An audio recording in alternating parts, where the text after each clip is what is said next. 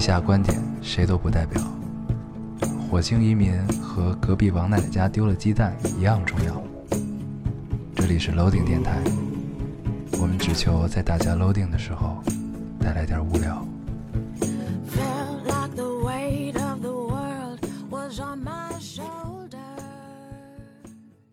大家好，欢迎收听 Loading Radio，我是老高。我是烟偶，新的一期又跟大家见面了，非常开心。非常开心。 嗯，这个，咱们先分享一下咱们这周干了什么吧。行，每一期不都是这样吗？他们这周啥也没干。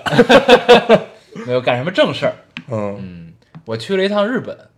啊，对，嗯，去呃两天，是啊就这么快就回来。我这我觉得他也就是刚跟我说完他要去日本，嗯然后两天之后就问要不要不要晚上一块儿吃饭。我说你能不能回来了？嗯，主嗯要是回来有事儿，对，很快。很快。但是因为去东京次数太多了，啊我觉得这两三天对我来说正好。东京现在对我来说就是得你去一下待一两个月，嗯才能有感受。嗯，对这种需要生活一阵儿的地方嗯，很好。是嗯，生活在东京还是很好，对，很不但很怀是念你又不能真的生活在那儿，你明白那种感觉？其实也行。后来我想这件事儿啊啊，后来我想这件事儿就是，就我能不能真的生活在东京？嗯我觉得我能，嗯嗯，就是有一个很大的理由，就是咱们之前聊过，其实就是我特别喜欢这种特别冷漠的城市，啊， 就是大家都足够冷漠，然后其实你也不太能听得懂他们的语言，然后所以呃，你也你感挺觉高兴一切都是有理的，嗯对，然后我不知道能扛多久啊，但是我觉得来个一两年、两三年应该是没什么问题。嗯但是前提是你朋友也得在东京才行，啊，这个嗯或者就是还好离得近，你也能经常你也能回来，也是对嗯这样也行，因为就确实很近嘛，仨小时、三个半小时，对也可以，嗯因为我们也经常聊这个，移大移民是吧？不是大家都想搬到上海，啊，都觉得对上海很对好，对，但是想来想去，他妈上海没朋友，嗯，这是很难受的一件事儿，就所得以一块儿搬，对，要搬还得一块儿搬，一块儿搬这个难度就非常大，还是算了，还嗯是在北想想觉得京很累。各自安好吧。各自安好，各自安好，嗯，是，北京还是好，毕竟是家。毕竟是家。是的，嗯，哎，这周还干嘛？这周我整个的感受就是特别丧，嗯对，就发生了各种各样奇怪的事儿。尽管感觉没干什么正事儿，但是这周就一直在做各种各样很丧的决定。，很丧的决定，对，就也虽然是都没法分享的。啊，对，都都不太好分享，嗯，就是就各种各样很如果也不知道的一些决定，对，就是别瞎聊， 就做了各种各样他妈的非常的就很丧，这一周就过得很丧。是。二零一八年真的太难了，就不停的在出事儿。 刚才还有一个在阴阳师空间里催 更的，这他妈太太逗后了！怕了，哎我当时点进一看，我说哎，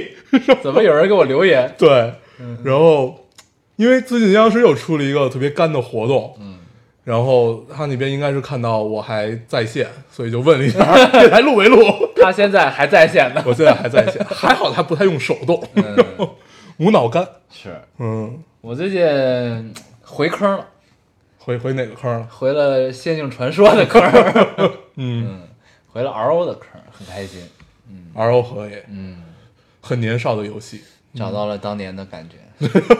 我已经手动转职成了十字军了，可以，我再也觉得转现在年轻的听众可能不太听得懂了。嗯，嗯再转就转到了皇家禁卫军，嗯嗯，很开心。他已经这这游戏以前是外挂盛行， 对，就你看所有你人要都站在那儿，而且他那一关键是因为他那个练级吧，他太干了，就你手动是不可能练满的，嗯然后就所以外挂官方其实也允许外挂。算是一个之前是默认的态度。然后对现在呢，我重新回台服之后，发现台服这个把外挂彻底封了，但是嗯练级比以前要轻松一些，要容易很嗯多，对，还是很爽，找到了就是找到了不不不是自动寻路的游戏的感觉，还是很开对，心。因为我们之前玩了玩逆水寒，嗯逆水寒就感觉很无脑。我玩逆水寒当时最大一个动力就是看那个过场动画，嗯，我特别喜各欢 种人在吐槽这个动画，对我，我特别我我把弹幕关了，我特别喜欢里边那个师姐，嗯，然后对，恰恰那个师姐，对，那很师美姐，我跟师姐互动，我都选择对我有利的。对对对对，我也是，就是因为他那里就是经常有那种看似好像有蝴蝶效应的东西，对但是其实感其觉实也没很扯淡啊嗯对，其实也没有什么。我跟别人就做什么支线任务，选择那些都是怎么扯淡怎么选，嗯 但是跟师姐那个，我一定按照武侠小说里的那个对，但是剧情这去里边，描我写觉得这个剧情最大的败笔是顾惜朝，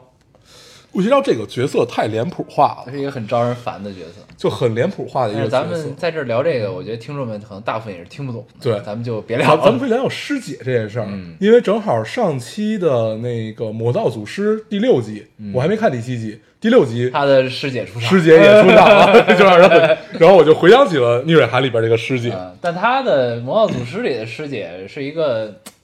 定了一个不太好的娃娃亲的这么一个嗯，人设啊，但是确对，实让她也搅，黄了，确实也是无可争议的，跟男主青梅竹马，对嗯，很，好就，师姐这个角色永远是，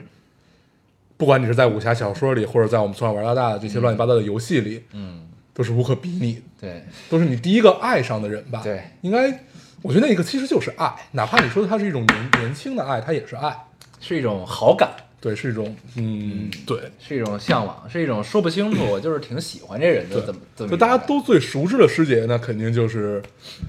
令狐冲的师姐嘛，嗯，对吧？嗯就那个角色，就是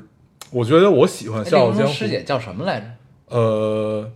任盈 盈，任盈啊盈不是任盈盈是 少说他妈什么？任盈盈是那什么？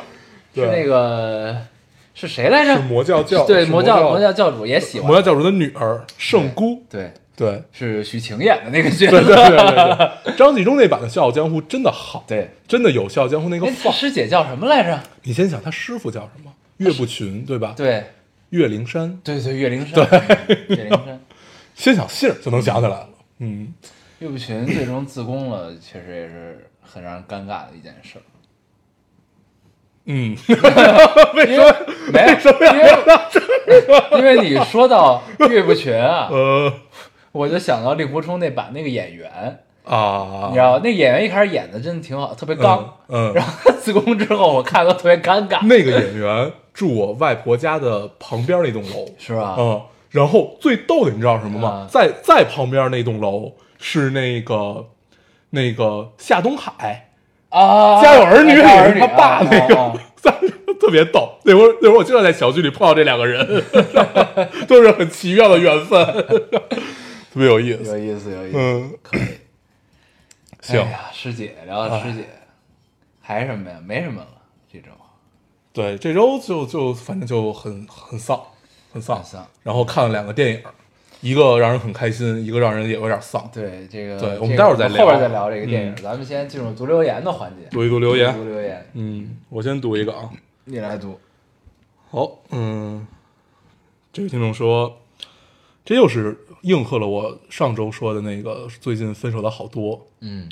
两位哥哥，今天跟男朋友吵架的第二天，他不理我了，微信也没有回，他很坚决的要分手，可能也是三观不同吧。一个月以来总是吵架，还是喜欢他，现在也就然后他发了一个那个嗯那那那那个表情，虽然微信好友还在，每次看到他就很难受，也许也也许是在错的时间遇到了对的人吧，想要努力争取和挽回，但不一定成功。他不回消息，也无从下手。然后他最后给自己补了一句，就给自己回了一句，叫“我不想放弃”。嗯嗯，别放啊！既然还爱，就不要放。嗯，这站在姑娘角度是这样的，对就是做自己能做的吧。对，呃，至少做到自己问心无愧。但这种事儿确实觉得也是靠缘分，加油！加油！嗯你读一个我来读，这是热评第一条啊。啊，那个，嗯老高烟友，好久不见。其实我已经有一段时间没有听过老丁，之前是为自己在北京刚开展的事业和生活忙碌，而现在我不在北京，我回家了，因为爸爸突发脑出血。 我在这里留言，其实只是想找一个没什么人认识我，可以没有负担的说些什么的地方。今天是爸爸住院的第十三天，我签了两个字，其中一个是病危通知书，另一个是放弃开颅手术。后果自负。和妈妈还有其他亲戚讨论商议之后，我独自一人在医院办公室颤抖着签了我的名字。呃，开颅带来的风险和目前病症的风险对比起来，我宁愿放弃手术。回家至今，我几乎很少掉眼泪，因为我要在妈妈哭的时候抱着她，拍她的后背，告诉她一切都会好起来，叫她不要害怕，因为如若命运是注定的，那我只能比命运更坚强。我仍旧怀有信心，仍在祈祷，爸爸可以凭借自身化险为夷。我相信爸爸，我的爸爸会活得很好，长命百岁，健康长寿。从小都没能跟他说我爱你，我最亲爱的我的爸爸。嗯，加油！我我有过这种体验啊，嗯你记得就那就那一年，本来咱们第二天要录电台，我之前在电台也聊过，嗯就本本本本来我要第二天要录电台，嗯然后就也是小春娘她爸爸突然脑溢血，嗯然后我就跟他一块儿回家了。对，就就这种事儿都很突然，还好他爸最后挺回来了。我说这个真真的是好刚啊，嗯，他爸真的挺厉害，嗯，真的是自挺厉己害把的自己送到医院。，对，他是当天早上出家门的时候，觉得自己有点不对，然后就特别就是开上车以后，感觉自己特别难受，嗯，然后然后但就是吐就开始一直吐，他就觉得自自己脑脑脑，他是脑袋后面儿就是后脑勺某某根血管儿破崩了了，嗯对，然后 而且后来医生说还是挺严重的，怎么着怎么着，然后那个就觉得自己很不对，就当时意识就很模糊了，但是强撑着开着车。把自己边开到吐了边开，开到了医院门口，就是就是那个大家知道那个急救车上去那条路，嗯嗯嗯然后把门一开倒在了地下，就还是挺厉害的。挺厉害的。就如果我他要就没这段，他就应该过去了。对，对应吧该是。就后来咱俩不是聊嘛，我说这要搁我我就放弃了嗯啊，就是按照咱们的性格来 讲， 就就估计是不会这么刚的。嗯，所以意志力真的很重要，多鼓励吧。是。嗯，希望你爸爸一切都一切都好加油加油加！油。嗯，嗯。你来读一个，我读一个啊。好，嗯， 这是一个，大家换个心情。嗯这听众说，每天有五秒钟觉得自己巨帅，洗完澡，一个扑一个扑扑身飞向床的最左边，抓住遥控器，以迅疾不离。以迅雷不及掩耳之势翻滚到床的最右边，滚至空调的中位线，迅速对准，按下开关按钮，滚到最右，插上手机电源线，被子完美的降落在我的身上，我真是天选之人。（括号一个人睡一米八的大床的乐趣真的太妙了，可以。嗯，很好。你就想他这个对，就每天都要做一个这个工作，而且这个工作呢，只能自己一个人的时候完成。对，而且有另完成外之一后个人很爽。对，有别人看到的时候，应该就是另外一道工序 对对对哎，慢慢的把被子掀起来什么的，这种，嗯，很好啊，很好。我觉得就每天你有一个固定的仪式，就会特别好，这日子过得很高兴。自得其乐，对，很好。很好。你读一个，我来读一个， 这位听众说：“老高烟友，虽然素未谋面，但这么多年听着你们聊电影、聊琐碎，真的好。呃，这不真的好像我认识四年的老朋友。第一次留言了，上个星期收到了我的通知书，播音主持专业。说起来，初中时喜欢播音，还是与你们有关。回想艺考时南征北战，和朋友凌晨飞到萧山机场，只为第二天考场上不到两分钟的展示机会。一个人拧着不服输的劲儿，在北京顶着自己对自己的高标准、严要求学习专业课，拼尽全力，结果还是有些遗憾。当时一点儿不觉得苦，一点儿不觉得辛苦，现在想想真的惨，哈哈。艺考那段时间错过电台很多期，艺考结束学习文化课的时候，想到所有和播音相关的人和事儿，像是一个像是另一个平行世界一样遥远了。直到六月高考前几天，猛然想到烙丁，最先有的情绪居然是害怕，怕这么久没关注烙丁，会不会不更新？呃，不会不更新了吧？我就赶紧打开微博，还好你们一直都在。希望你们可以一直更新下去。缘分真的奇妙，素未谋面。祝愿你好。嗯，你也好。播音主持系啊，嗯，我一直都觉得这个戏跟我没什么关系。我觉得也是。对，嗯，因为我说话结巴， 而且还不是就是有点口齿不清，所所以我以就你觉得是这要个戏讲，跟我没什么你是要关系。讲一个励志故事吗。对对对 对对，但是你但你看现在讲的这个励志故事为时尚早，你得为什么等电台上市之 后，没事儿没你事儿，在敲了钟之后讲。敲完之后敲完之后我再讲这个故对事，你在讲这个励志故事，我其实是一结 巴。你看我现在，对，靠着哈哈 哈也能敲钟， 可以可以可以，是吧？你得这么 讲， 行行行，原来你想的这么 远呀、其实我也是一结巴， 不聊不知道，原来你规划的这么远，我早已想好，怪不只是得发现可能剧本不会这么写。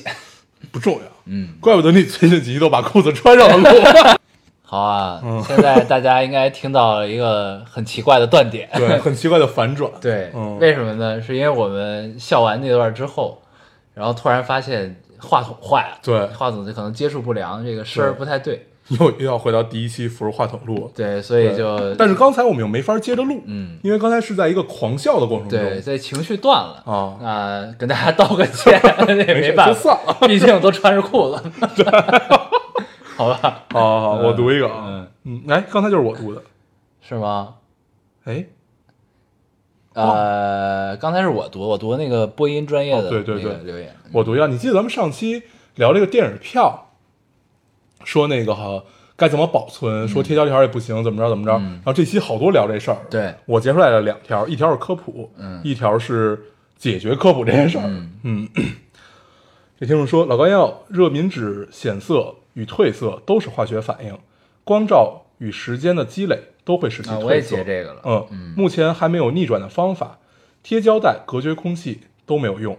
显色时间主要还是取决于热敏纸的质量。如果真的想留存票根儿的话，可以拍照或者扫描。嗯，然后，呃，这个听众还说，如果想把已经变为白色的电影票根恢复的话，可以让它在火焰的上方加热一下（括号上方不能烧着） （括号完）。原来有字儿的地方会变白，没字儿的地方会变黑，但是也是做紧急恢复用的，也会消失，所以要赶快拍照留下来。嗯，嗯然后我再读一个啊，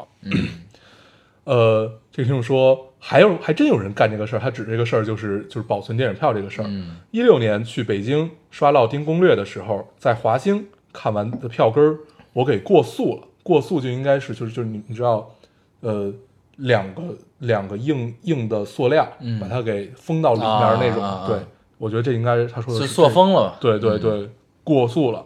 因为过胶的呃过速的过程中太热，导致票有点发黑，但是清啊，但是还是很清晰的保存的。啊，对，，可以，那我其实我有点不太明白啊，但是过速不是是光的反应吗？不是啊，他故他不是塑封了吗？就是他，就是比如说咱毕业照，不是嗯一张那个相纸嘛，然后它最终裱起来了，就是塑封了。嗯，它过塑是这意思吧？对啊啊，就是用两片硬塑料，相当于就是热对热加起来了嘛，对，就是热风了嘛。嗯但是不是光的反应跟空气没关系嘛？嗯，那你这样也只是隔绝了空气啊。对，但也它好像这这意思就是它保存很好，对，所以我就这这两个之间，我有点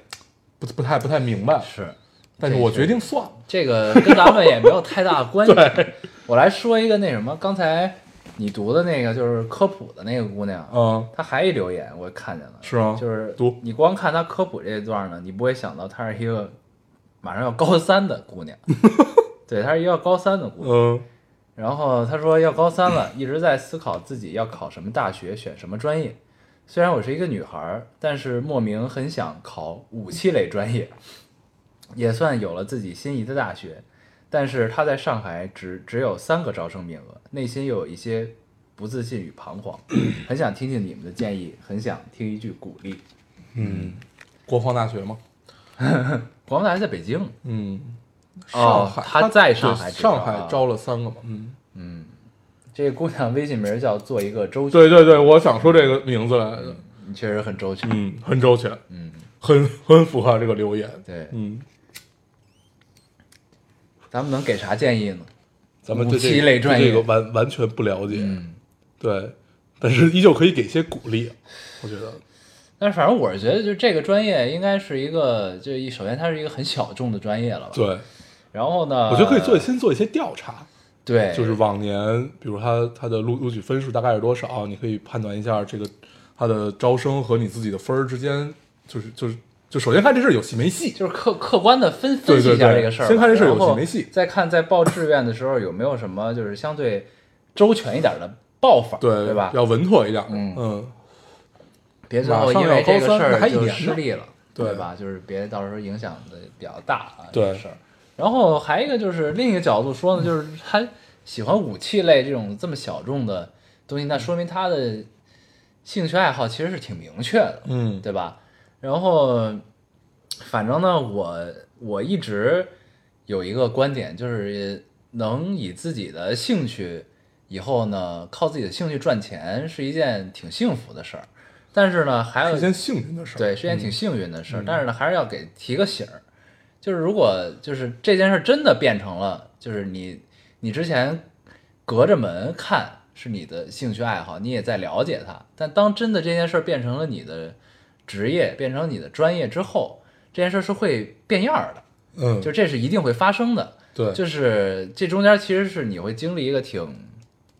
挺挺矛盾的过程和内心的变化。对，就是就是这事儿，你需要有一个调整自己内心对这件事儿的态度的一个转转化的过程，这是挺这这个过渡其实挺重要的，嗯，就是它这件事儿就是你你过去的兴趣当变成了你赚钱的本事，或者变成了你的工作之后，你注定会觉得这件事儿是枯燥的，嗯，你在某个时刻一定会觉得这件事儿枯燥的。当然，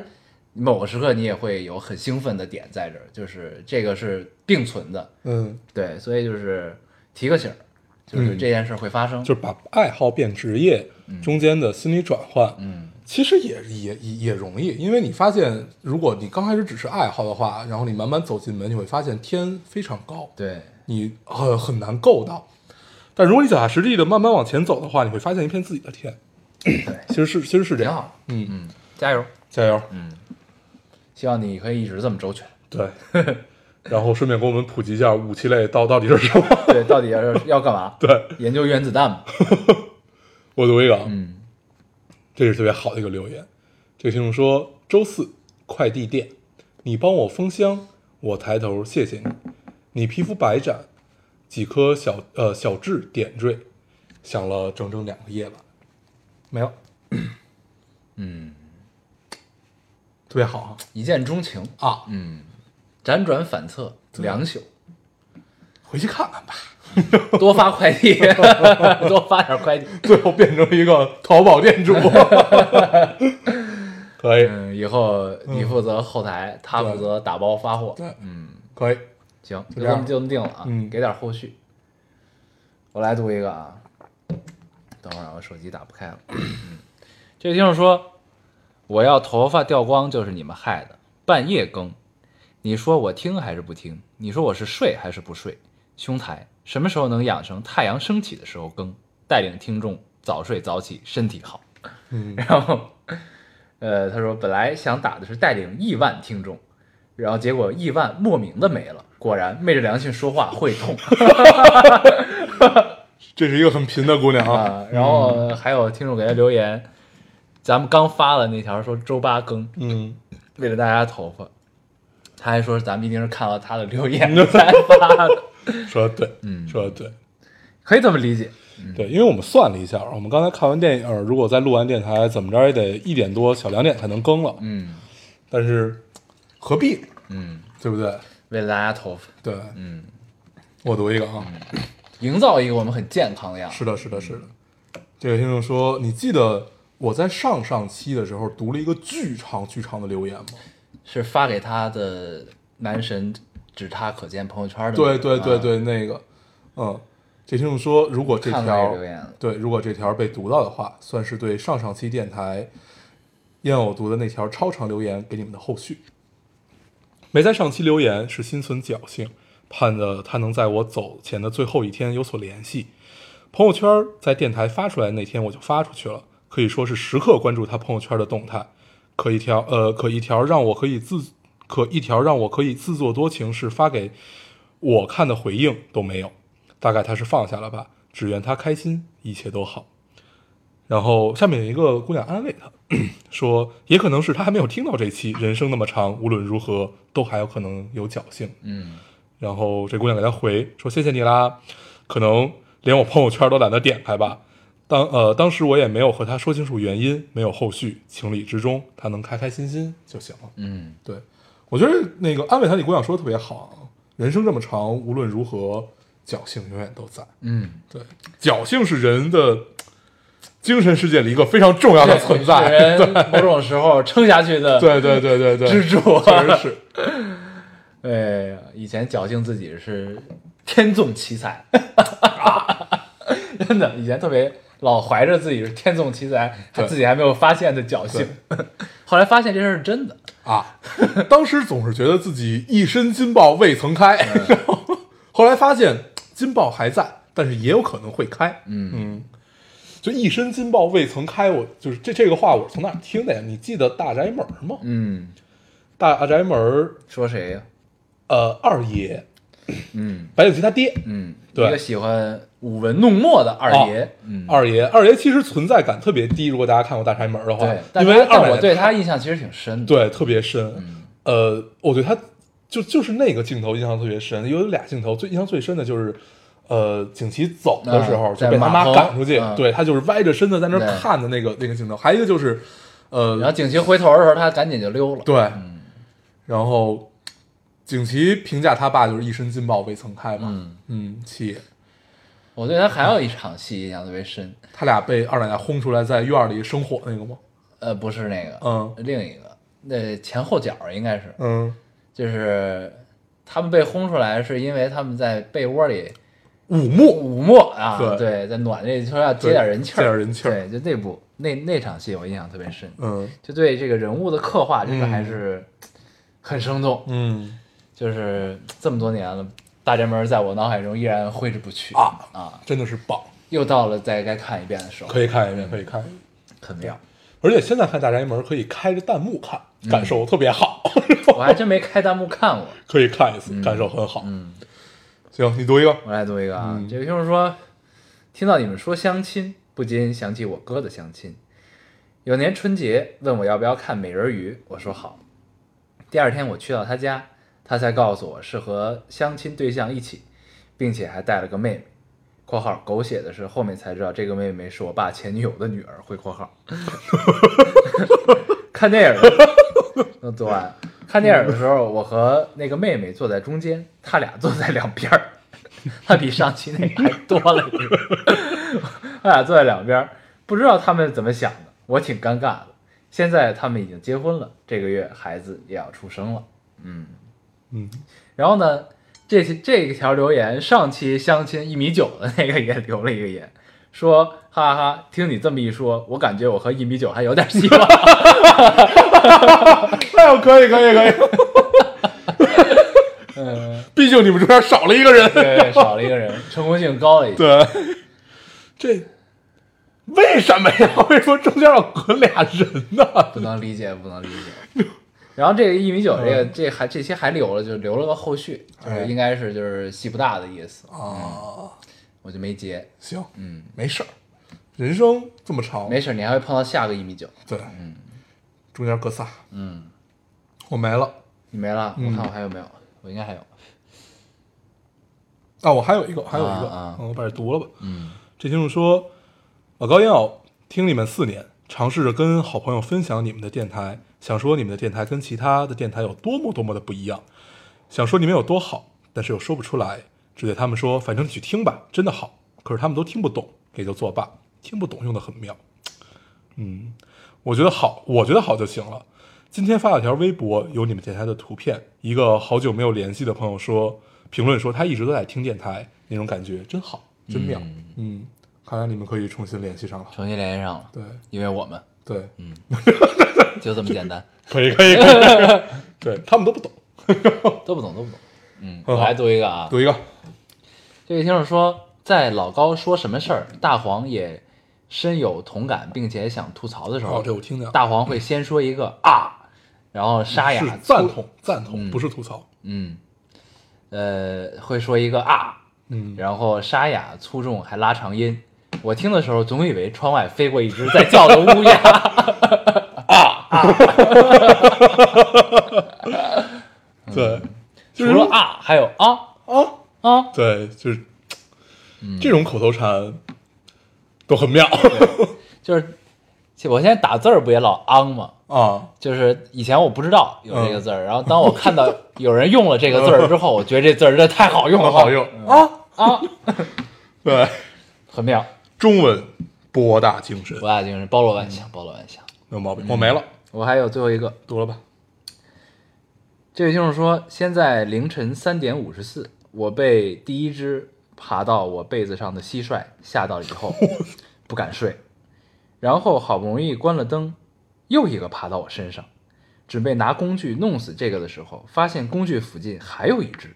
现在好恶心，好难受，不敢睡，把屋里收拾了一下，现在床的边缘，现在在床的边缘坐着，不敢躺。我猜老高大黄看到的时候肯定会哈哈哈大笑。虽然我现在就在听电台，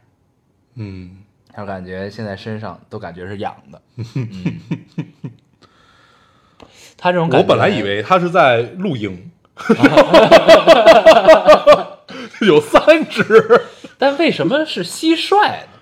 哎，我家里也跑出过一次，住一楼的时候，啊对，就是我我我是听到它叫， 家里，就是我本来以为是外边，但哦是我觉得我就从来没有过这种感受，就是突然我听这么近的声音， 对，就就是不对，是在家里、啊，然后你把它找出来了，找出来了。对，因为我特别怕虫子，嗯所以我就家里常备雷达那个喷雾，嗯，对我就每次我看到这种虫子得喷一罐儿，我感觉那你喷蟋蟀管用吗？管用管用都管用，但是我总觉得雷达那个喷雾喷虫子，它是被淹死的，而啊不是被对喷死的。对，它应该是剧多，啊嗯然后它就应该是昏迷，然后就每次因为我也我也不敢拿纸包着去碰它，我就拿拿张硬的纸把它铲出去。嗯他这个经历我也有过，但我不是在家，哦，那会儿那跟那剧组是吧？不是在剧组，啊，剧组也有，剧组嗯那个、不是翻身压死一蟑螂吗？对剧组那个我好像跟大家讲过，对对对就是我睡的时候翻身，我突然觉得我压到一什么东西，然后他妈起身一看是一只蟑螂，妈逼，我当时他妈卷铺盖就想 走，后来我还是坚持了两个月。然后另一个是我小时候我们一一家子一块儿嗯去那个内蒙玩儿，嗯然后去了，我好像也讲过，去了这个二连浩特还是哪儿一个二边连境啊啊，，二啊对，那就是边境。去边境，然后那个酒店呢，就是那边没什么好酒店那会儿，嗯然后对，然后就住了住了一个什么地儿，嗯，哎，现在有嗯，住了之后呢，然后那边呢，首先就是虫子特多，内蒙还好吧？你是夏天去的吗？对哦，对，就那会儿多到什么程度呢？就是那酒店门口嗯就有好多，我也不知道是什么虫，就不敢看。嗯然后结果我他妈进酒店之后，我从床上，我本来已经就是洗漱完毕，整装待发，准备睡觉了。然后我刚躺下，我就看他妈的墙上爬着几只虫子，嗯我忘了是蟑螂还是什么，反正就那种东西。嗯，然后呢草，篦子吧？然后我再回头去看别的地儿的时候，反正我视线内总有。啊，然后我就睡不了。那一宿，我当时跟我哥住一屋，嗯一标间儿，我们俩， 当时我们俩的状态是什么呢？先躺下来，强装镇定，躺下之后，躺着躺着呢，一同样跟这听众感受是一样，觉得身上痒。嗯然后我躺着待着的时候，就听我哥那边突然呜动一下儿， 突然动一下儿，然后他就肯定就觉得，哪儿不对？嗯对他肯定觉得哪儿不对，然后我这人也忍不住，我也动。 后来我俩都开灯，就坐床边一宿没睡，特别可怕。我我对虫子最可怕的一次是，大概上初中的时候，嗯，上初中的时候好像组织去中张张家界吧，嗯，我忘了是跟谁了，反正就是去张家界。当时张家界还没有就是怎么开发这种地儿，我记得当时还要做滑杆儿，嗯你知道什么叫滑杆儿吗？就上山，嗯坐那滑杆儿上去，然后坐，然后呃，山顶上还是山山半，我都具体忘了，有一个酒店，那酒店就是特别特别破的一个一个一个一个跟招待所似的一个酒一个店道观，啊，然后就是住住进去之后，我第一次见到会飞的蟑螂。真的在你脸上飞。就是它飞起来了，我都分不就是那种太多种虫子了，啊我根本分不出来什么是什么，就是各种各样的。你们是干嘛去？就去张家界啊，去玩儿啊啊，？你们一家我忘了是跟是跟我妈是跟谁去，还是还是学校组织，还是啊我真的忘了，还是什么夏令营之类的这种地儿。啊啊然后我反正看你上们家应该不会去这种地儿。对，反正是上初中的时候，嗯哦，对，是跟是是跟学校，因为我我当时因为我要做滑竿，还跟老师吵了一架，因为老师逼逼着我们爬，我说我不爬， 然后然后对，好像好像是跟学校，嗯，你然后这个很理蛋，对是嗯我为为什么 要爬？然后我不我不不需要锻艰苦炼，朴素，嗯不需要锻炼，然后反正我最后就是坐滑竿上来的，然后那我然后我当时记得我一开抽屉，涌出来一堆蟑螂，那倒也没有，就里边就有一只，还好它不会飞，我都把它给关上 了。我那回的感受就特别不好，但是我长大了再去了一次张家界，那回感受特别好。嗯，就你感受到那种什么崇山峻岭那种感受，就懂得去体验别的东西了。忘掉眼前的，对，不只有虫苟子且啊，可以。可以，对，虫子这事儿真是太可怕了。嗯你记得咱俩跟京都吗？啊，哎呦， 在京都那个晚上，真这是太可怕了，也很难熬。想去阳台抽根烟，我们住的是一个日式的老酒店，对，然后它那酒有店叫阳什么来着台，忘了，反正是一个什么蓝山温泉酒店，对对，就巨巨老的一个，嗯，那在然那后酒店里边还可以，就合适的嘛，对全是榻榻米，对啊，然后它有一院儿，我们得去院儿里抽烟，嗯，然后一打开那门儿，就是一拉开窗帘儿，发现那个就是那个那个它那个玻璃门上全都是虫子，，对因为它那个呃就是虫子有那个趋光性嘛，，对，它就会往有光的地儿跑，哇，但还好不是蟑螂，对，就那种是某种绿色的昆昆虫对对对，啊反正就也特别恐怖，嗯，然后在蓝山河边漫步，还有蛤蟆从你啊面前蹦过，我记得当时咱们那个朋友还吓我们说这是合同，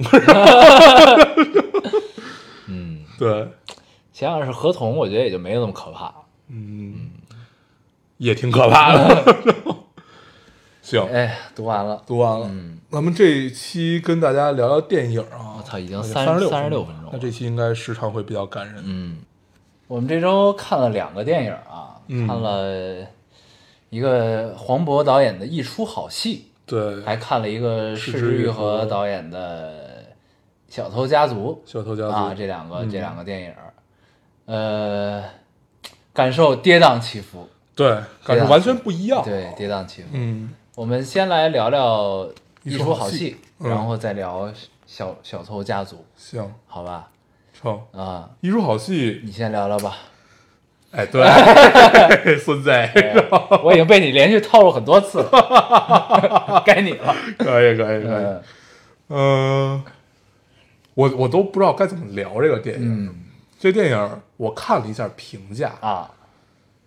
我有点不太敢相信，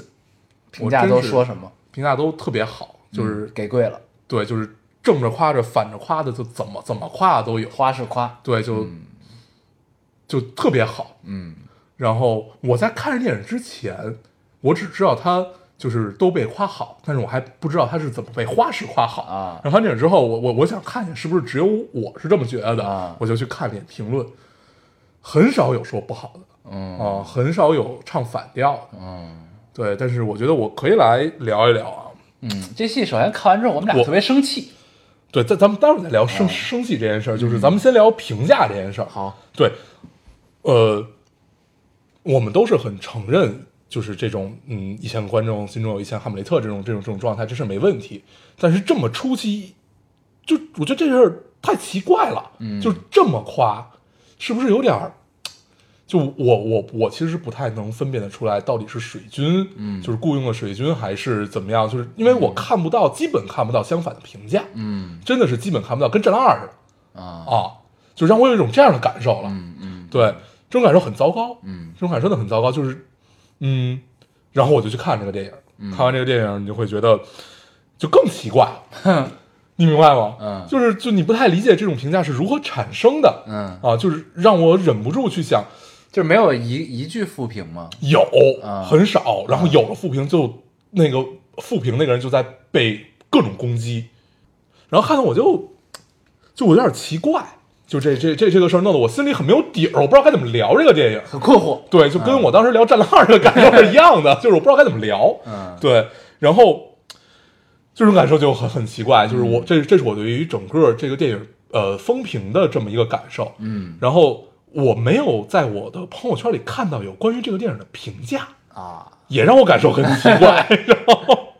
对，反正这就是我粗看下来是这个关于这个电影评价的这么这么一这么一档子事儿。嗯然后我说说自己对这电影是怎么看的。嗯呃，首先它不能称之为是一部烂片儿，嗯我们能看到它的，我确实能看到它的诚意，嗯我也能看到它确实很用心。就作为导演的处女作来讲，还不错，嗯能上，确实是能上得了台面儿，嗯跟其他导演的处女作，就是从演员转型或者从歌手转型这种处女作要强很多，嗯这个可以承认，这是没问题，而且里面确实，呃，也有很多很出彩的地方，有些对就是深刻的东西啊。对，嗯后来就你记得咱们聊说这个看完电影之后很生气，嗯我想了一宿，嗯直到今天我开车来你家的路上，嗯我才想通这件事儿。我的生气的点在于哪儿？嗯就是这电影不够通，就是不够硬，嗯哪里都不够硬。就你看完特别生气，最关键的一个点就是。它没有一个地儿让你觉得这个地儿可以直接打到你，但是理论上这个题材是应该打到你的，嗯对，因为这种题材太多人拍了，你不管是话剧的表现、电影的表现，然后你用书用什么，就是呃很多人都在聊，就是人在无序的状况下应该如何去生存。好，那就是你度过什么奴隶社会、资本主义社会，然后最后到一个有梦想的时候，怎么就这种这种东西，其实是一个很俗套的话题，呃，作品也非常多，那就是看你怎么能在这里玩出花来，就是在人的无序里怎么能玩出花来。后来就想，呃，这个电影有几个点，第一个就是它的荒诞性，就是我是抱着一个看荒诞片的态度去看的，嗯，结果其实并不太荒诞，不太荒诞。对，嗯然后呃，抱着没什么反讽就是对你你你抱着看一个反讽片儿、一个讽刺片儿、一个反映社会现实这么一个片子也没有，嗯对，就是也不够，也不能叫也没有，也不够。然后，那好，那你就抱着一个可以看一个惨烈一点儿的，就是能硬一点儿对，就是很硬，就是为了生存这件事儿，嗯就是告诉你生存这件事儿，就是人性对生存这件在事生儿存，和他妈的尊严、人性、秩序面前是怎么去取舍？对，就是生存在无序的状态下是一种怎样的体现？我说那好，那如果有这方面，其实也 OK 的，嗯也没有。然后那好，那最后如果有一种悲悯的这么一个角度去看，其实也 OK，嗯但是也不够，嗯，对，所以就看完就很生气，就是哪里都不够击中你。对，对，嗯后来就想到了，就是这个片子确实太面面俱到了，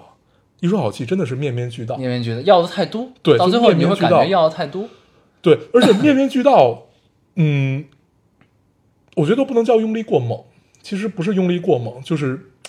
太圆润了，太圆滑了，这个就电影太温和了。对这个电影太温和了，就是没有什么特别鲜明的这种，对，就是该出彩观的点地方，就是该硬起来的地方。比如啊，举一个最简单的例子，那个他们三个人一起看到了大船，嗯你记得吧？嗯，然后你觉得应该他应该哦一脚把往对，远就踢你下站去，站在悬崖边上，你正常思维，你如何去黑化？如何在一个就是就一下表出来你要黑化要怎么样？嗯就起来一个过程你就踹下去嘛，嗯或者面无表情你就推下去，或者怎么样？就你会觉得这种这种事情可能也许不会按照你想象的发生，但是你把你把它说成是一个呃疯了的故事，嗯，其实是更荒诞。对，对对，这样 OK 的，你把它说成但一个是疯又没那么荒诞，对，然后它就是后边王宝强又正常了，感对，觉，就是我能理解他，就是他其实想用两个风嗯来去描述这件事儿，来诠释他的荒诞。就先用呃正常人说他疯，后来用疯说他疯，后来两个疯子一起疯，就是这种穿插让他对呃表现出来。其实这个事儿是很荒诞，你就无法判断一个人更那什到么到的，底是什么，就在更荒诞的一种对冲突表现，但是节奏又不对了，嗯，对，就节奏没有表现出来。因为中间还夹杂了爱情，然后，对，就是你你能理解到导演他想用一种怎样的用心来表现这件事儿，但是就我不知道是不是功力不够，还是怎么怎么样，就就这东西还是不够不够不够击中，嗯对，大概就是这样。这是我整个看完这电影儿，就看完很生气，很逼，是对，对，就是咱们。就是咱们今天看那个小小偷家族之前，不还聊生气这事儿吗？嗯你说的这些问题，我觉得是，嗯，然后后来我又想了想，就这跟我看完什么片子感受像，我想我刚才想到，特别像我看完《火锅英雄》之后的感觉，啊，这天这片子特别像我看完《追凶者也》，嗯，嗯，也差不多、嗯啊。就是看完《火锅英雄》，我记得咱们还在电台聊过《火锅英雄》，啊我跟你说，我不是在电影院看的，应该应该是你你聊的，应该是你看嗯到反你正的可能是聊了一嘴，就是因为《火锅英雄》，我的我当时看的时候感觉也觉得是不够硬，不够狠，嗯就是在这样一个题材、这样重庆这样一个环境、这样一个背景下，就是应该是一特狠，特别像那种落水狗那种、嗯哦那种狠的片对嗯子。然后呢，我看之后也特憋。然后我看完一出好戏之后，也是这种感觉。嗯然后我后来又想了一下，这个导演是谁？是黄渤老师。那呢，我就觉得这事儿就变得，就是后来我就觉得这事儿变得可理解，呃，情有可原吧，算嗯是、是什么呢？就是因为他呢是一个就是很聪明的人，嗯很聪明，很机智，嗯，然后又有他的幽默，又有情他商非常高，嗯哎，又有才华啊。对，然后呢，但这样就是他的才华、他的机智、他的幽默加在一起，就会让一件事儿变得很安全，变得不出错。对，就是我觉得这个其实是一个双刃剑啊，就这个就是这是的这这都是咱们自己阅读理解啊，对阅读理解这个事儿，嗯就是从黄渤导演给世人展示的一个形象，嗯然后加上他导演的作品，然后咱们阅读理解一下这个事嗯儿，就是这是一个双刃剑，就是他呢，这个机智、幽默、聪明、有才华，所以导致呢，他会想顾全很多东西，对吧？你从作品中其实也能看出来，就是他想展现的东西很多。就你看里边有有货币的变化啊，有汇率，嗯汇率怎么变？就是真正的价值是什么？这小小松奇谈里小说里也讲过，对就是你这美金为什么值钱？是因为纽纽纽纽约银行地底下那堆金子值钱，对对吧？那在这电影里就变成了那那撮鱼，对对吧？那堆鱼值钱。对，然后后来呢，鱼不值钱但了，是你永远干不过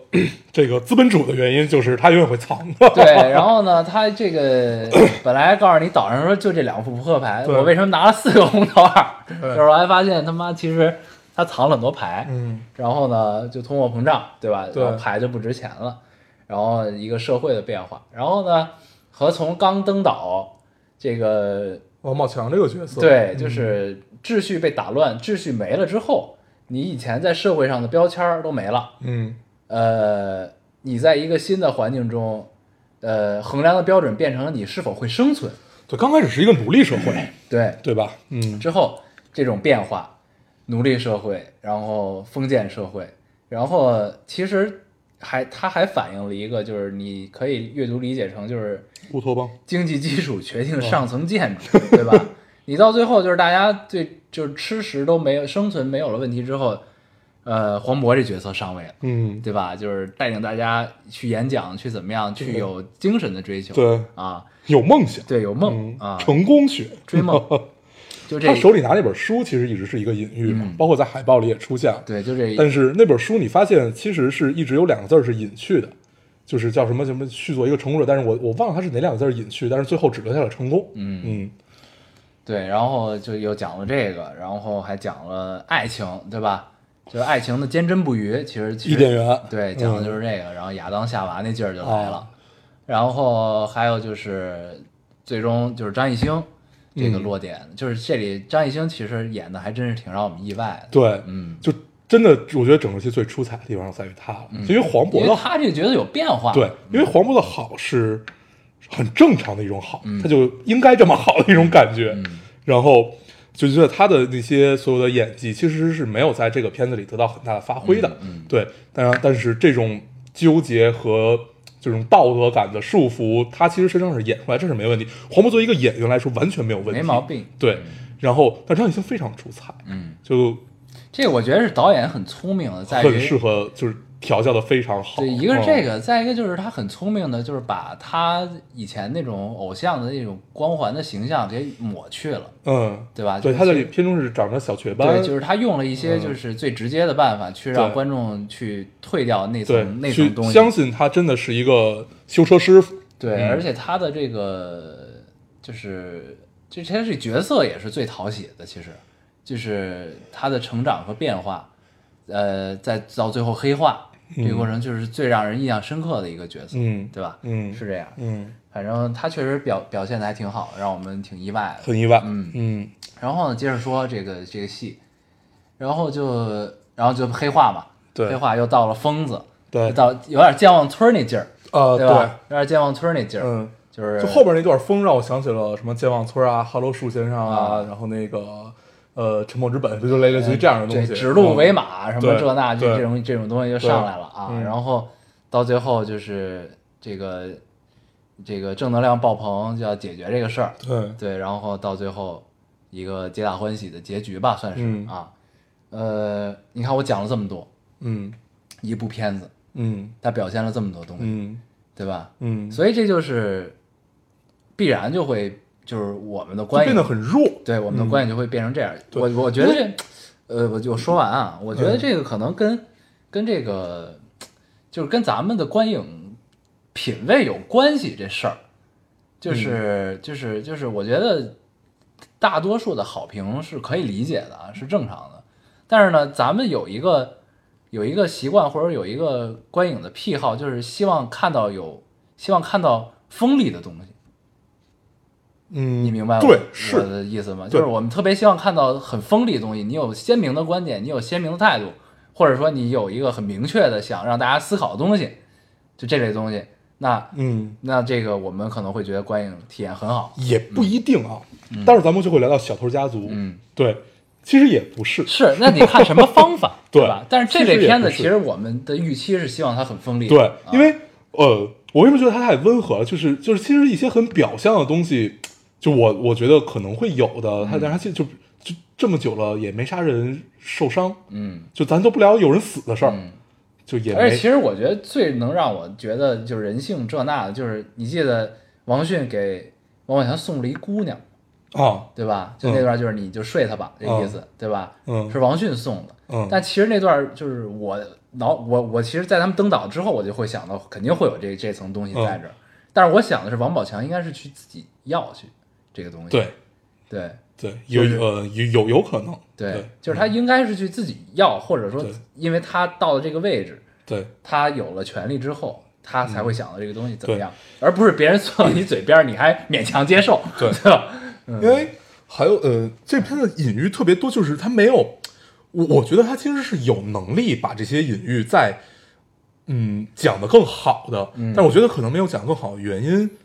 会是因为审查吗？也有可能，对，我觉得有可能是会会是因为一些这样的原因，嗯，对，所以他没有把这个变得很锋利，然后就怎么样怎么样，我觉得这个都 OK，但是嗯就是整个电影的节奏感，其实我是感受不到的，嗯，对，感受不到最大 最大的一个但原是因，电影太长了，对，就是要说这事儿，就电影太长，这电影两个多小时，嗯，它如果压缩到一小时二十分钟，一个半小时都甚至都多，一小时二十分钟到一小时十五分钟到二十分钟的这么一个时长，我觉得也许它的爆发力会更强。嗯嗯，就是对你像刚才刚才细数他想表现的东西，就是粗略的说了一下，嗯，就是其实你每一个都可以拿出来单拍一部电影，对啊、对就还就还是要的太多了，，对，但是就是我觉得作为导演处女作其实可接是受嗯是，，虽然他是一个特别优秀的演员，但是他转到导演之后肯定还是有还有一个过程，有过程哦对和会有很多问题，嗯这都是正常。但是对作为第一部，真的已经很不错了。对，嗯那至少不是骗钱来的，是啊，至至至少不是说我看看见现在电影市场好，我来混笔钱，嗯不是这样的导还是很演，有诚意的。对，对，行然后吧但其实我最终，我就咱们说说，就是自己理想中这种东西应该是什么样。我哦其实是特别希望它能变成一预言，嗯，就这不是咱们说电影院聊的，嗯、对，哦就是它是一开放式结尾，嗯就是它把问题抛给你，嗯，对就是它给你堆了很多现象，堆了很多人性啊，这啊对，那啊，但是最后把可变化能，性嗯给你，对，就是最后把口给你，你怎么选，嗯对吧？我觉得最后做一选择题嗯，是一挺有意思的事儿，是的，嗯呃，或者还有一种，我我其实一直希望的就是能看到，就是这种题材的电影或者这种题材的作品还能玩出什么花儿来。嗯，有点新的新鲜的，对嗯，就是还是刚才聊到这个失序的问题，我特别期待，就是人在失序的环境下是一种怎样的这种状态，嗯或者说就是因为你身上自身是有标签的嘛，你比如你看那个呃十二只猴子，或者就是咱们翻拍的那个那个那个叫叫什么，有何冰他们的那个，嗯，就是在一个场景十二公民，对十二公民，然后呃像包括咱们之前看过那个话剧《你好，疯子》，嗯，对，或者就是怎样怎样，就是这种权力的更替啊，或者怎么，就是这种东西的那就花儿，是得是拍成暗流汹涌，对，就这种花儿一定要玩的够新，嗯因为题材不新，是，但是而且他这这戏演员太多了，你有有这种感觉吗？呃，演员多 OK，演员多没问题，但是群戏并不拿手，哦不，就是这个其实是有这个人多的问题，嗯就是主演的这几位没什么啊，就是因为他周边的配角太多了，你发现了吗？虽然都没刻画，就是公司同事太多了，嗯，公司同事啊、也都很脸脸谱化，对，就是太多了，然后角呢，色也没觉得就就就就你觉得多的最大一个原因就是觉得少他 OK 的，对，就是少他这个电影不会有什么改变，对对啊，然后是是这个多，对，而吧且就是嗯这种群戏、小空间、小范围的对这种暗流汹涌，其实是特别过瘾的事对儿，啊，对，就这种群戏其实也没太看到，但是其实拍群戏拍的好的导演并不多啊。你能叫上名来，你就能说拍群戏拍的最好的，那也就是昆汀了。嗯对，然后就是这种倒 OK。嗯，是，就聊到这儿吧，对，这电影差不多，反正就后来想通了，也就没那么生气了。是，对，嗯，行也吧也就是觉得后来想想觉得情有可原吧，对，这也是我们自己个人的观点和对和看法，就有点不太敢聊这个电影啊，因为好评太多了啊， 就是会会会会不会唱个反调被人打死？ 对，咱们聊第二啊了，我们刚刚看完的《失之愈合》的这个《小偷家族》，嗯嗯，很高兴，看得很高兴。这个还是很让人愉快，对，嗯，就觉得其实这是一个，他还是描写家庭嘛，描或者说他都其实抛开了家庭这个概念，就抛开了血缘这个概念去聊家庭。这应该对这么聊就是对嗯我想我当时看啊，刚看到、刚开始的时候，我觉得这片子特别好类比，嗯你知道怎么类比吗？就是这是一个温和版的《无耻之徒》，我我我我温我之我温就之要聊这温和件版事的儿， Shameless，对，啊，我就要聊这件不事是儿。他无其耻之实徒，无无耻什么来着？那中文名儿 Shameless，无耻架就叫无耻之徒，是吗？是那昆汀那不也叫无啊？那个昆汀那个无叫耻是混混蛋对对对对。我在看看的片儿过程中，我我就想跟你说，我说嗯你觉得这个像不像《无耻之徒》？对，就是温和版对的，Shameless 无耻之徒。然后、这个电影儿，你记得你在中间儿，你跟我，你还咱俩还聊，你说这个是他的女儿，说这个是谁，这个嗯是谁。后来你会越看越发现，其实《失之愈合》是努力的给你弱化他们之间的关系，对对，因为他他非常想努力的给你弱化。他想 表达的是什么？他想他其实就是想给观众呈现什么一个观影体验，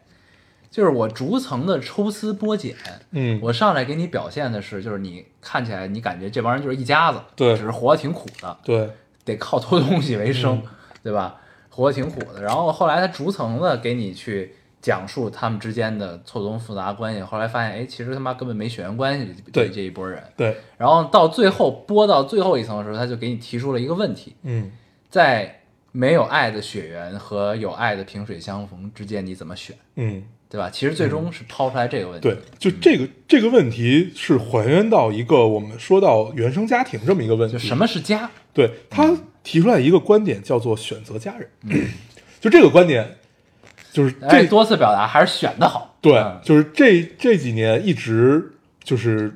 我也看到好多文章都在描写关于选择家人这件事儿，但是没有这个电影刻画这么细腻啊。嗯，对他给你表示这个观点，就是家人其实是可选的，嗯因为在我们的传统概念里，家人是绝对选不了的，嗯来就是这样，嗯，就是你就受着吧，哪怕你愚孝，你也得孝，嗯或者说就这就是你的逆子，你也得宠，或者怎么样，就是类似于这样的东西。但是后来发现，其实家人的选择性也许在这个世界上是存在的。嗯，我觉得这是一个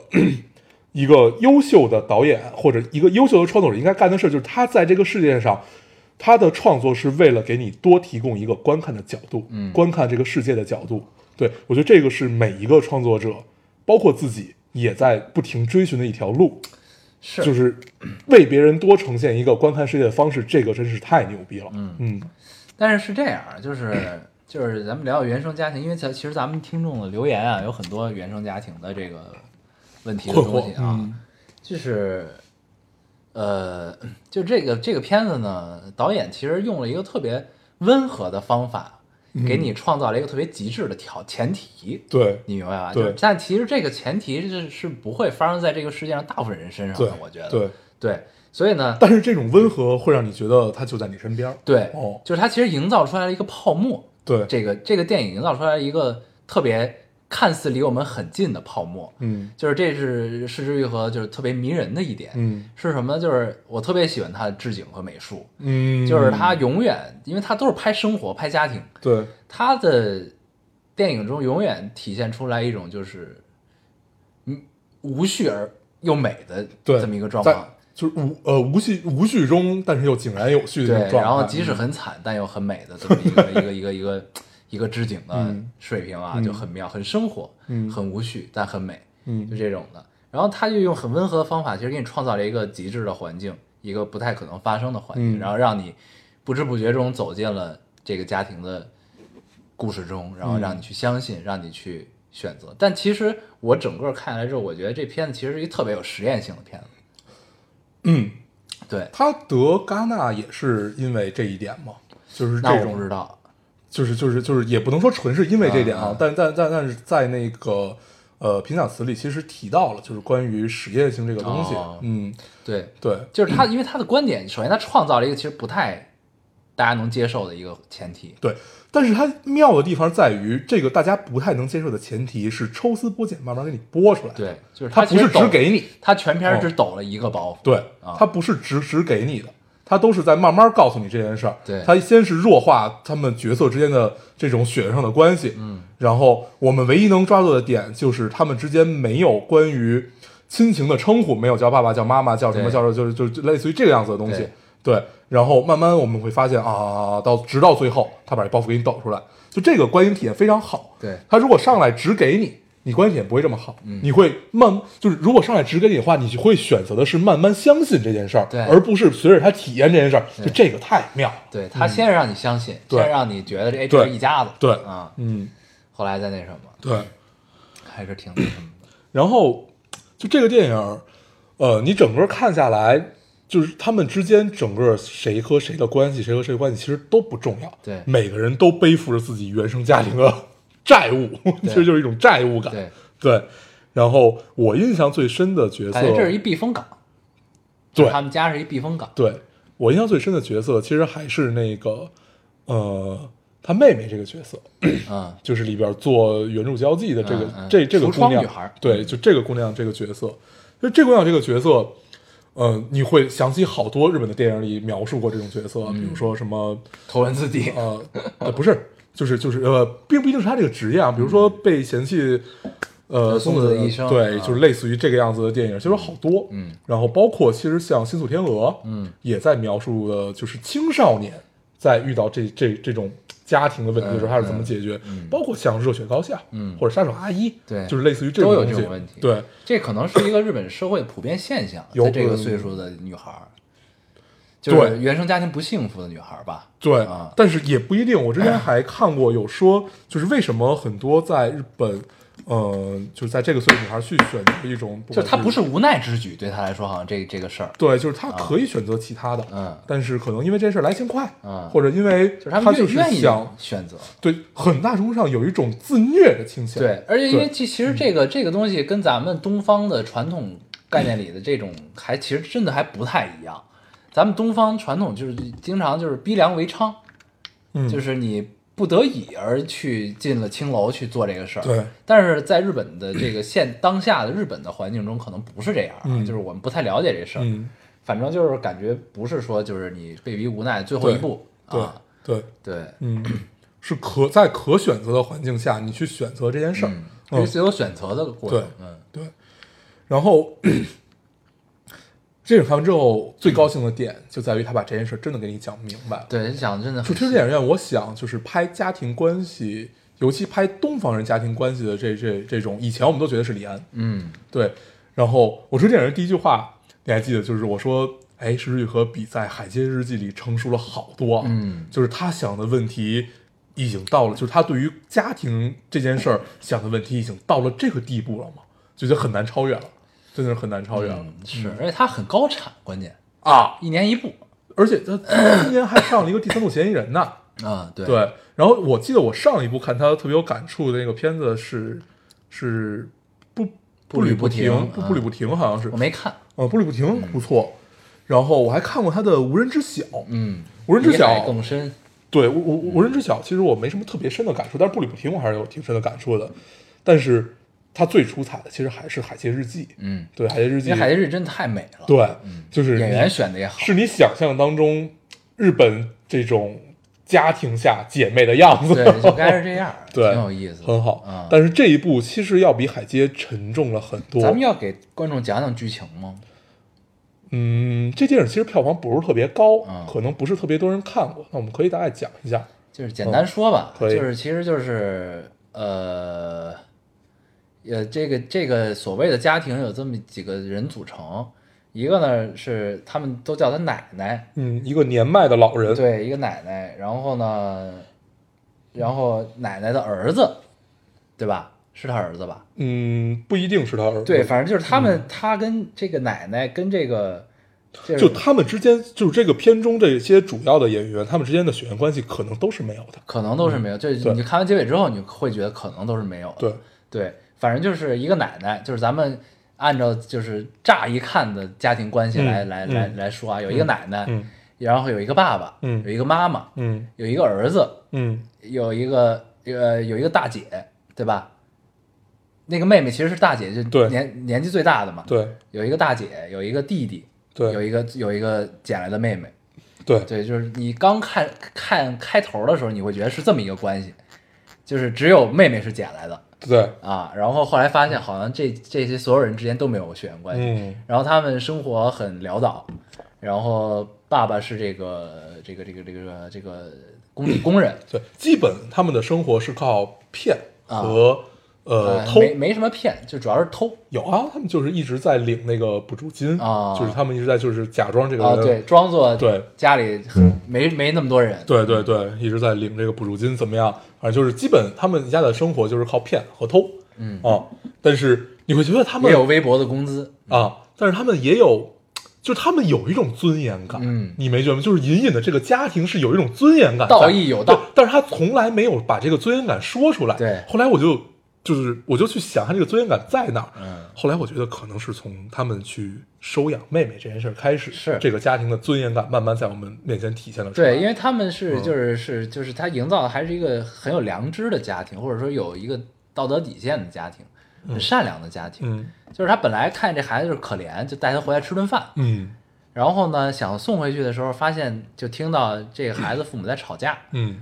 就是感觉这孩子生活可能也并不幸福，就给带回去了。嗯带回去之后就养了这么久，嗯，对，然后吵架这事儿可以说一下啊，嗯因为吵架里边有一句话，我觉得是把他们带回去主要一个原因。这吵架后吵架的时候说了一句：“这孩子又不是我想生的。”，对就是说说这个他们捡回去的妹妹。对所以我觉得因为这句话，所以他们才打，就是打消了送她回去的那个念头。对嗯是，然后呢这里边其实也贯一直贯穿着一个引线。就是你记得那个奶奶，她经常说这样持续不了多久，这样嗯，持续不了多久。嗯对，然后呢，所以其实整个的这个导演给咱们讲的故事，其实就是一乌托邦，嗯对就是一个 伪装的很好的乌托邦，对然后它就是持续不了多久，到最后这个泡沫破了，就是导演其实营造自己营造这个泡沫，他自己打破了，嗯，打破之后大家各自回到了现实生活中，就逃回离到了应有的轨迹。对逃离了嗯一阵儿之后，都都该回该散散，该对走走，对，就是最后就讲了这么一个嗯荒凉一梦的故事对啊，但是最后你会发现。就是最后那一幕，他那个在列车，就是在在那个电电车上回头叫爸爸嘛，嗯，对，但是虽然没有叫出来，对了个口型，会发现，嗯，他们之间的故事其实还是存在。是嗯，挺好的，对。嗯，然后我片里有一个没太看懂的点，我不知道你看懂没有，就是你记得他们有一个上门来收地的人啊，啊、就是因为想他让老们太太搬走，对他们两边全都已经是住宅区，只有中间是一个很很破旧的一个老式的这么一个小、小小房小院儿。对，然后我没太看懂那段儿，嗯，啊，就是想让老太太搬走，但是这个老太太是一直存在的人吗？但是如果她是一直存在的话，那为什么在最后片尾的时候，呃，这些导这个这个这这这不是这个警察们问她说，那你是什么时候看见你奶奶去世的？怎么样怎么样？什么你去海边是几个人？就我没太看懂这里边的时间关系，我就得得捋一下。他们呃，我想想啊，就是来收地这个事儿，就是我觉得是其实是就这奶这个房子是这奶奶的，房子是这奶奶的前夫留给她的，嗯然后这奶奶呢，其实他们想，我觉得导演是想刻画她是一个，就是其实看似就是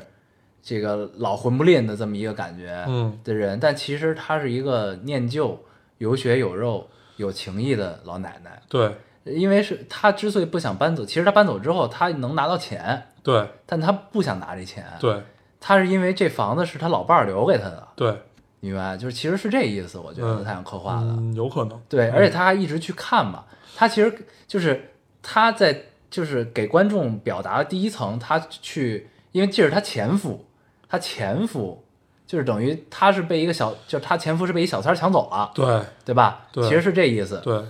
然后他每个月都会去他前夫的孩子家去看，去祭拜他的前夫。嗯在他顺家便里还有一个前夫的灵堂，拿拿一些钱对回吧来？对，嗯然后去拿钱。他但给导演给观众营造的就是他看似看起来好像就是去他前夫家去敲骗诈骗骗钱去了，嗯嗯但其实是带着真情去的。对对对，而且就是因为前夫家的大女儿，你不是他前夫家儿子的大女儿逃到他们家去逃了。到他们家，但是他他其实是一个被遗忘的人，嗯就是这个姑娘已经被那个幸福的家庭所遗忘，对，就是觉得他在澳大利亚。对，就觉得长他大嗯他跟我已经没什么关系了，可能就是软天的话，他应该活得很高兴吧？对就是而应该且活得很高兴。而且应该是这个他前夫的儿子的家庭，他媳妇儿应该是知道这闺女是在他奶奶对家的。所以他就是很紧张，对你记得吗？，对嗯，对，所以是其所以其实是这家庭主动抛弃了这个对这个闺女，对但是他爸不知道。对他爸不是他爸，可能以为他就已经去澳大利亚活得对很好，对嗯，应该就是这个新家庭，这个后来的女主人也是后来进去的，对应该也是一个小三儿，对哦，对对，应该有可能是这样的一个情况，对，对，而且就是就是这个这个片子的小偷家族营造的这个泡沫啊，就是我想说的这个事儿，就是为什么它具有实验性，就是它，因为大家其实都逃不掉原生家庭这个东西，嗯你知道吧？嗯就是这其实是我想比较着重说的这么一个问题，就是虽然这个影片营造出来的东西很美，嗯很乌托邦，很怎样，嗯，但是什么都还是原生家庭更那什么，对，你明白这个？对就是就原生家庭带给你的所有的痛，你去了一个乌托邦的环境里，对这些痛还是但在是你还是带着他，对就是这东西真的确实是逃不掉的。，对就是其实这个导演最终想告诉大家也是这个问题，我觉得、嗯就是一层是就是你怎么选，嗯有没有没爱的血缘关系和有爱的萍水相逢，嗯再一个就是。就是你逃不掉原生家庭这个，嗯因为其实所有这个故事的一切都是基于你的原生家庭的问题出现。对，然后里面其实最就是最让人动容的那一场戏，就是最打人的一场戏，我有点没看下去，这是我自己的原因啊，就是那嗯长得太个像你初恋女友，不是初恋女啊友，长得太像你的前女友。，对，就是那个那个呃，他叫英本英，嗯是叫英本英吧？就那个那个那个演员，嗯，那演员还演过《百元恋人》，对那个戏也很好。对，然后就他在那个镜头前面就只有这一张脸，嗯然后就是一婷在就是捋头发啊、抹抹眼泪，就表现出来，就是这个那那场戏我只敢看字幕，嗯因为我一看脸就 出戏。然后对，但是那场戏真的太妙，印那场象特别戏深其实是想交代他的对矛盾和羁绊。嗯嗯就是聊明白了他为什么，就是刚开始大家可能只是隐隐有感觉，他跟那个被收养的小女孩儿都在那个小手臂的内侧有一道被熨斗烫过的疤一模一样。嗯对，然后呃一开始只是讲了这段疤的由来，但是最后他描述出来，嗯，那你明白其实是这样的一个故事。对，因为这那个那场戏落点在称呼嘛，就是对他隐约的表达就是，其实他是恨他妈的，对，就这个这个这个家庭里的妈妈，对就这个看似像妈妈的角色，嗯他是恨他妈，但其实然后他还表现的就是他其实挺抗拒这个角色的，嗯所以这个小女孩儿还问过他，就是人家喊你妈妈，你什么感觉，对吧？嗯嗯他也没说嘛。呃，是这小小男孩儿，然后小男孩他们嗯俩人一块他儿们俩喝喝霍霍子汽水的时候，对，候，问他，哎，终于有人管你叫妈。从那会儿我觉得他们俩可能不是母子，对，然后呢，就是这其实到最后你会发现他还是逃不过原生家庭，嗯，就是你看似在抗拒、在逃离的东西，嗯你不想当妈，但其实你内心还是想的，嗯，你还是觉得这事儿很幸福，嗯要不然你为什么那么喜欢这小女孩来了之后，对。你那么抱她，对那么那样，对吧？但但是通过那个这个呃警察的问话，你会发现可能他是当不了。嗯，你有发现吗？就是隐隐的你会觉得他可能是没有，就是生育能力，对，就是哦有就有有这种感觉啊，但是没有明确的表达出来。但是我隐隐有这种感觉，他应该应该是当不了。嗯，嗯，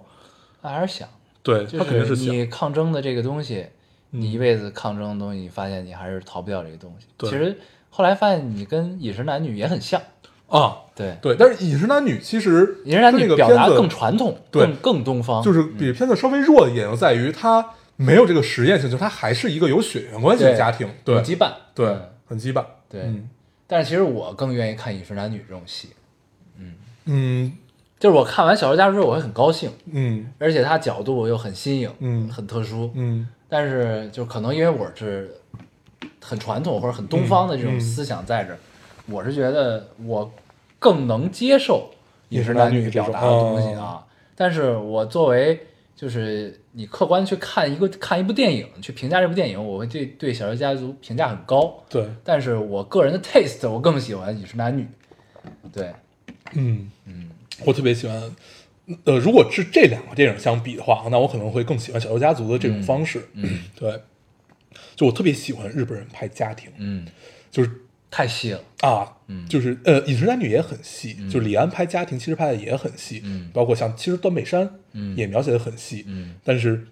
就但是他跟日本人那种戏还是不太一样，嗯，你比如看《入殓师》，嗯，嗯，《入殓师》就是一个特别简单又朴素的故事，对， 然后是嗯对他只不过披上了一层有噱头的外衣，对，这但是其实是一个特别朴素的故事。嗯对，就是你看日本人拍这种电影，你会觉得，呃，全片都充满了一种就在温和里打败你的这种感受。对滴水穿石，对嗯，很高兴而且特别爱看日本人拍吃饭的戏，啊，特别好。你这你看，做几个对比，比如说《入殓师》里，你记得他在顶楼的花房，嗯吃那个那个那个河豚的那什么，嗯那个嗯那个，对， 然后海街日记》吃饭的戏，对，啊然后包括在这这里吃泡面，啊，嗯。真香，特别我已经好，饿了。嗯，吃碗面去，嗯，行那吧，咱就聊到这儿吧。嗯啊，也不用总结啥对，了，嗯聊，嗯，行吧， 那就不总结了，对，反正聊俩电影，嗯读了很长的留言，嗯，这期时长感人，智商很感人，嗯嗯，幸亏今天不更，已经一点多了，是。行，那我们这期就这样。好还是老规矩，说一下如何找到我们。大家可以通过手机下载喜马拉雅电台，搜索 Loading Radio 老丁电台，就可以下载收听，关注我们了，新浪微博的用户搜索 Loading Radio 老丁电台，关注我们，我们会在上面更新一些即时动态，大家可以跟我们做一些交流。嗯，现在 iOS 的用户也可以通过 Podcast 找到我们，还是跟喜马拉雅的方法，好，那我们这期节目就这样，大家收听，下期再见，哦拜拜。一不叫你又来呀，二不叫你愁啊，三不叫你穿错了小妹妹的花兜兜。我从来不敢相信命运，直到我遇见了你。于是云也散了，花也开了，天空也放晴。能在这最美好的年纪和你在人海相遇，这是多幸运的事情，让我如何不害怕失去？你是一个自由的人啊，你有一颗漂泊的心。我知道你会去遥远地方，去你梦中的天堂。但我还有许多的话呀，想要说给你听。如果时间还来得及，能否听我为你唱起？小妹妹送我的郎呀，送到了大门儿东啊，偏赶上这个老天爷下雨又刮风啊，刮风不如下点儿小雨儿好啊，下啊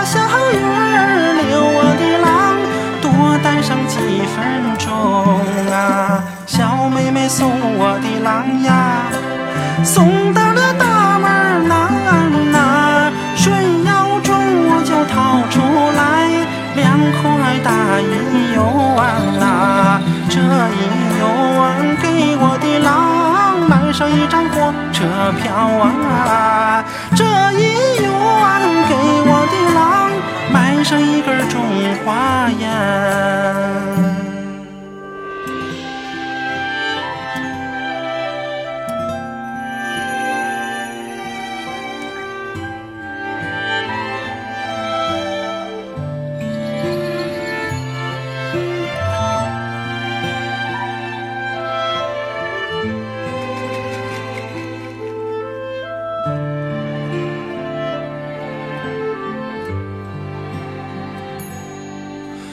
我知道你